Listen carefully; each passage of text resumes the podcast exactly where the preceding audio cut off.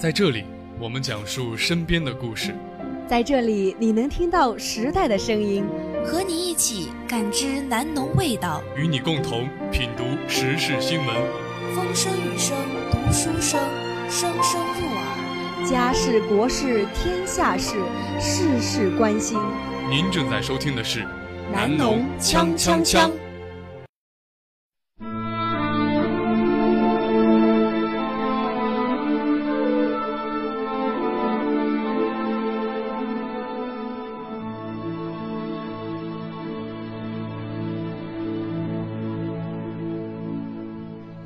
Hello，大家好，欢迎收听本期的南农锵锵锵，我是小波 ice，，我是小波青汁。今天呢是一个非常重要的日子，国家公祭日。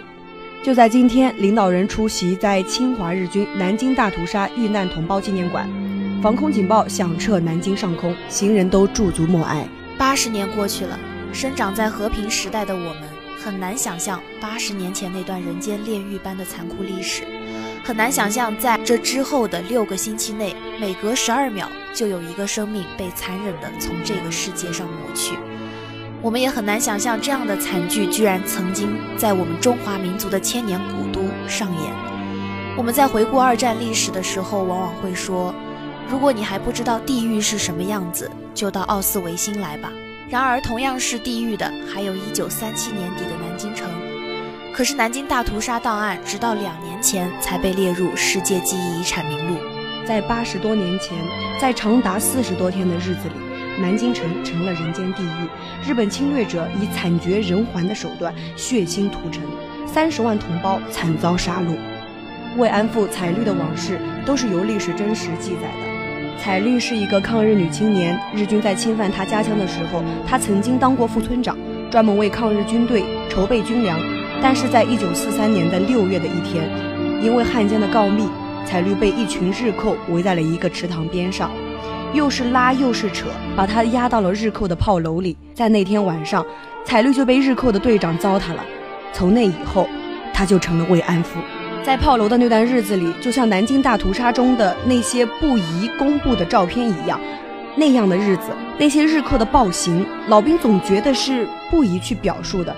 虽然它都是真实发生过的历史，但是那些凶手并不以此而感到羞耻。可是我们的历史会以此感到羞耻。彩绿呢是个性子非常刚烈的女子，她身体承受不了那些日寇的折磨，也就决定反抗。她极力的去推脱，结果日本人恼羞成怒，把她一脚踢倒在地，又把她吊在了大门口的一棵槐树上毒打。其实反抗只是一种态度。一个落入虎口的女人，如何能逃脱得了敌人的摧残呢？但是呢，彩绿也不甘心，就白白的让日寇糟蹋，白白死在日寇的炮楼里。有一天，日本兵出发去扫荡，他呢找了一个机会，将窗户上的几根木条弄断，不顾一切的跳出去往家跑。只是在遍地都是日寇的世界里，他实在是无处可逃。一到家，彩绿就又被日本人给抓了回去。逃跑被抓，对于彩绿来说就是灭顶之灾。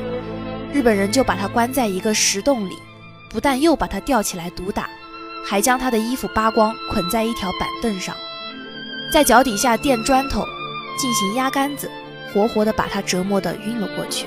日寇以为彩绿死了，就把他扔到了村外的一条水沟里。到了第二天早晨，彩绿才醒了过来，并被一位好心的村民给救起。活下来的彩绿为了躲避日本人，他再也不敢回到家了。只能躲到一个亲戚家里养病，直到日本人投降。其实说到慰安妇这个事情，大家应该都记得前不久播放的一个纪录片叫《二十二》。那么这部片子，我觉得是一部良心之作，还是非常建议大家去重温这部剧。这部影片呢，具体是从一个山村拍到另一个山村，从这个老人的记录里采访到另外一个老人。从这个经历而谈到另外一个经历，从头至尾氛围都是一个非常非常具有生活气息，常常会让你感觉到你就是在看一个乡村的一个图景。这部片子从头到尾都非常的安静，偶尔能够听到的声音也只是洗衣服的声音啊、做饭啊、猫这样子一个非常接近生活的一个气息在里面。影片里出现老人们有一个共同的名字，叫做慰安妇。他们在抗战时期成了日本军官的消遣物，身心都遭到了非常大的伤害。镜头下的他们普遍都是缩在自己的床头，或者是坐在一把椅子上发一整天的呆，一遍又一遍的用手去搓着衣角。就我不知道大家能不能够脑补到当时看电影的那个画面。我觉得他写的非常的真实，非常的直戳人心。我当时也是去看电影的时候，我的心情很沉重，并没有那些大悲或者是怎么样的心情，就是觉得很压抑、很难受。对，我觉得任何一部电影，观众在看的时候，我们是可以设身处地将自己带入到情境之中的。假如说这样的事情遭遇在我身上了，影片里的那个人就是我，此时此刻。我是什么样的一个心情？没有人愿意去回忆那段痛苦的经历，也没有多少人再愿意说出来。他们只是能够感恩现在的生活，庆幸自己还能够看到现在这个美好的世界。我当时记得里面有一个老人叫林爱兰，这是一位腿脚非常不方便的老人，曾经在被抓进日本慰安所的时候，导致他一生都无法生育。可是身处在那样的环境中的他。她也没有忘记为我军去送子弹的这样的一个艰巨的任务，我觉得她是一个非常勇敢的女人，但是他现在只能够蜷缩在一堆粉红色的椅子里，等待着别人来给他送饭。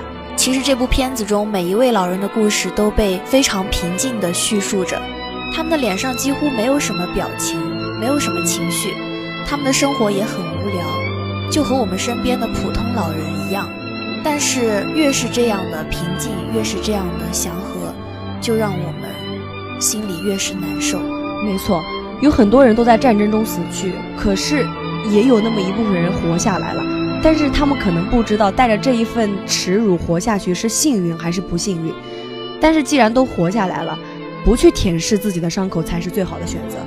他们已经老了，他们依旧需要被尊重，他们的故事更需要被更多的人知道。我觉得他们应该得到道歉和尊重。对，当时去看这部影片的时候，名字是二十二，是他去准备拍这部片子的时候，还剩下二十二个老人。对。但是当这部片子播出的时候，就是这部片子拍了有大概三四年的样子。当这部片子播出的时候，其实已经没有二十二个老人了，其实只剩下不到十二个，就是。我们大家心里都知道，这个数字最终会变成零。对，但是即使它变成零了，我们还是不能把他们给忘记。我觉得这一段历史还是需要我们所有人去铭记。没错，时间确实可以洗掉非常非常多的东西，甚至是生离死别。逝去的人应该是幸运的，尚存的女性所受的苦难，经过一辈子还多的时光荏苒，和那些逝去的人相比，他们会显得更加的苦难。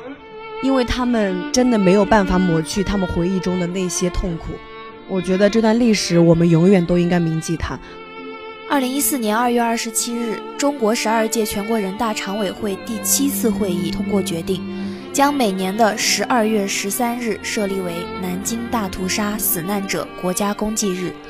公祭日的设立表明中国人民反对侵略战争、捍卫人类的尊严、维护世界和平的坚定立场。缅怀先烈，祭奠同胞，让我们一起许下誓言，振兴中华，吾辈自强。今日每日。那看时间呢，本期的节目就要接近尾声了。